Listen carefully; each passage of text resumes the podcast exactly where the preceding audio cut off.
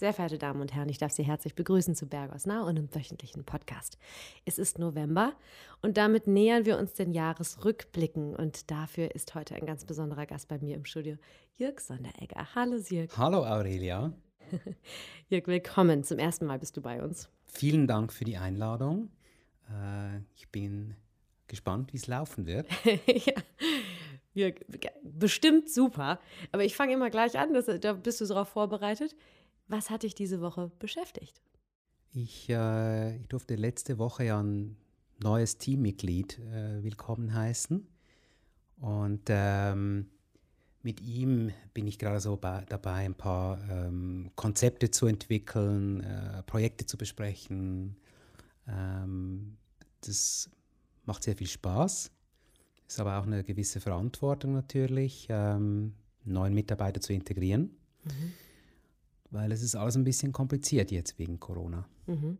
Und damit sind wir auch schon beim Thema. Dieses Jahr war natürlich das, das Jahr, in dem das eine Thema uns alle beschäftigt hat, die Corona-Krise. Und das ist auch der Grund, warum wir dich heute eingeladen haben, Jörg. Du bist hier ähm, nicht nur unser Chief Compliance Officer, sondern auch der Leiter des Pandemie-Teams.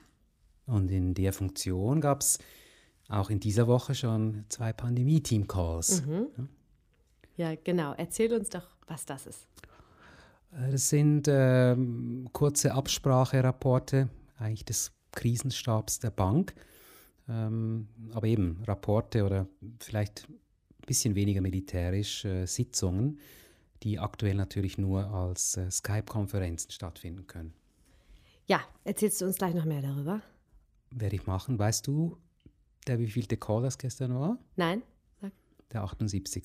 Ja, ist unglaublich. Ich bin seit fast Stunde Null dabei. Ich glaube, ich habe ein paar verpasst. Aber ähm, ja, 77, 78 ist unglaublich viel, wirklich. Genau, genau. Kurze Absprachen. Fixe Agenda. Was ist die externe Pandemiesituation? Wie geht es dem Personal? Was macht die Organisation? Was gibt es zu kommunizieren? Mhm. Ähm, wie schätzt du die Situation persönlich ein, aktuell? Persönlich bin ich äh, natürlich besorgt. Die äh, Situation in der Schweiz nach wie vor angespannt, vor allem wenn man auf die Spitäler schaut. Mhm. Ja, natürlich. Auf der anderen Seite haben wir in den letzten zwei Wochen äh, in der Schweiz auch eine Halbierung der Ansteckung gesehen, was mir auch wieder etwas mehr Zuversicht gibt. Jörg, äh, ich, ich setze mal kurz ein und wir gehen einmal zurück zu der ganzen Zeit, als das alles anfing. Ist das okay? Äh, wenn du dich zurückerinnerst, wann begann es? Also die Pandemie war natürlich ein Thema, das wir äh, schon in Asien verfolgt hatten und dann kam es hier rüber. Erzählt uns, wie, wie haben sich die Anfänge, damit umzugehen in einer Bank, das zu organisieren. Ähm, wie war die Reaktion hier? Ich, äh, ich erinnere das ganz genau. Es war, es war im Februar, mhm. äh, Montagabend, 24. Februar. Ähm, es war die Zeit nach den äh, Sportferien, Skiferien. Ja. Nachrichtenlage trübte sich äh, jeden Tag weiter ein. Ja. Und an dem Abend äh, hat das Management der Bank entschieden, dass äh, die externe Bedrohung durch das Coronavirus intern als Krisenfall zu qualifizieren ist. Mhm. Und äh, als Reaktion auf die Krise ein Pandemie-Team gebildet wird, bestehend aus dem Management, Personalchefin, dem Leiter der IT, dir als Kommunikationsleiterin ja. mhm. und mir als dem Sicherheitsbeauftragten der Bank.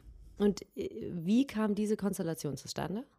Das ist ähm, etwas vereinfacht erklärt. Ähm, klar, die Bank besteht erstens äh, und zuvorderst aus Menschen, deren Gesundheit wir schützen müssen und aus Dienstleistungsprozessen, die von A bis Z von IT-Systemen unterstützt werden. Ja. Deren Funktionieren müssen wir aufrechterhalten. Also mhm. sind Personal und IT schon mal gesetzt, dann braucht es Management, welches rasche und angepasste Entscheide fällen können muss. Die Entscheide müssen nach innen und außen kommuniziert werden. Mhm. Und dann müssen die Entscheide auch nachgehalten und durchgesetzt werden. Und das ist dann eher wieder mein traditionelles Feld. des Compliance Officers. Ja, ich, ich war, ich, ich plapper mal gerade so ein bisschen aus dem Nähkästchen. Ich war im Urlaub, als das Ganze, als besagter Montagabend sich zu, zutat. Und ich habe, äh, ja, ich war in Afrika. Ich saß in der Hütte am Strand und bekam eine E-Mail vom Pandemie-Team und so weiter. Und ich dachte, oh Gott, jetzt wird's ernst. Und die ganze E-Mail schloss ab mit übrigens willkommen im Pandemie-Team. Und ich kam dann aus dem Urlaub zurück und ich wurde, es war so ein bisschen wie im Monopoly, gehen sie nicht über los, sondern direkt ins, ich nenne es mal Gefängnis, ins Homeoffice, genau. Und ähm, das ins ging Homeoffice. schnell. Das mhm. ging schnell, mhm. ja. Stichwort. Homeoffice. Mhm. Stichwort Homeoffice, das ging dann wirklich äh, Schlag auf Schlag. Ähm, es gab in derselben Woche noch zwei äh, Abspracherapporte. Ähm, Split Organization, ja, Homeoffice. Genau.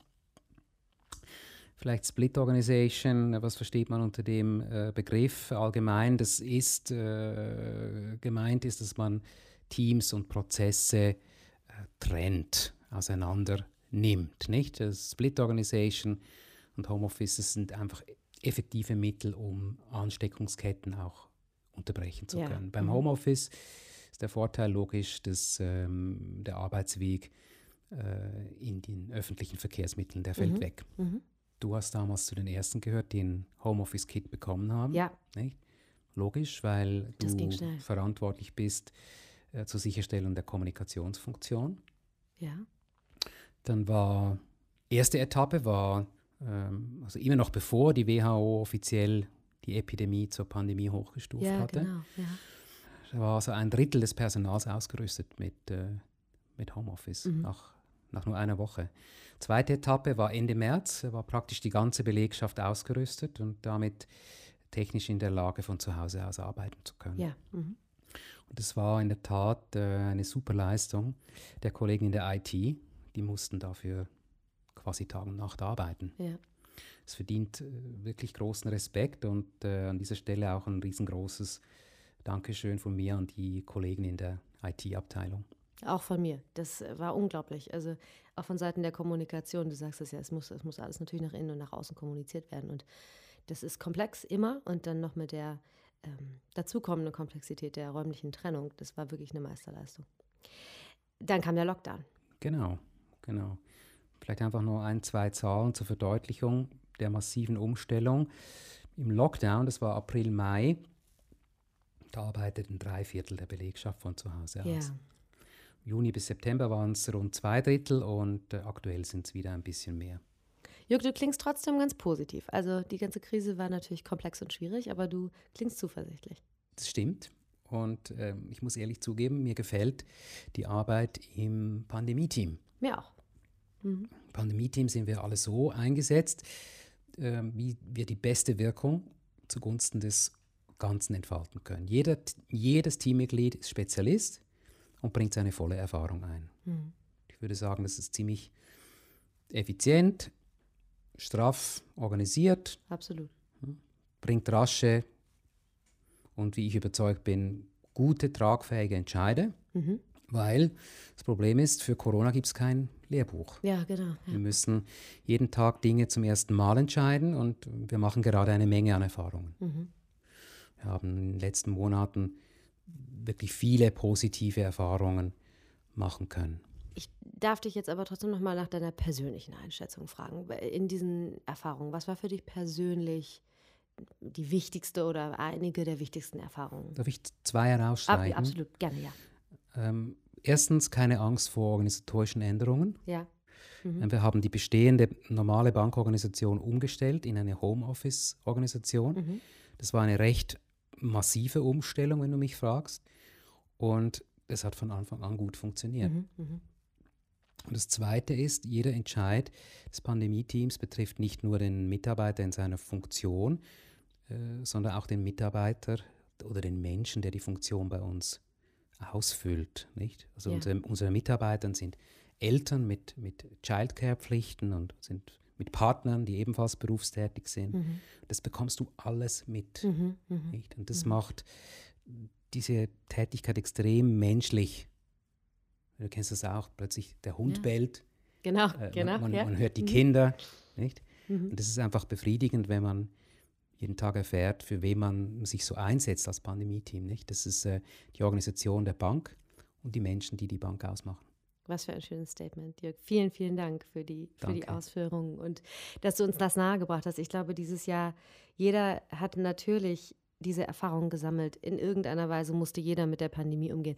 Aber organisatorisch ist es einfach auch nochmal sehr, sehr interessant, hinter die Kulissen schauen zu können, wie man das in so einer ähm, Struktur wie einer, einer Bank geregelt hat. Also vielen Dank, nicht nur für den Einsatz von meiner Seite aus, auch, sondern auch heute für die Ausführung. Danke dir für die Einladung. Wir bedanken uns bei Ihnen wie immer ganz herzlich fürs Zuhören. Wir wünschen Ihnen ein wunderbares Wochenende, eine erfolgreiche Woche und wir hören uns nächsten Freitag bei Bergers Now. Adieu.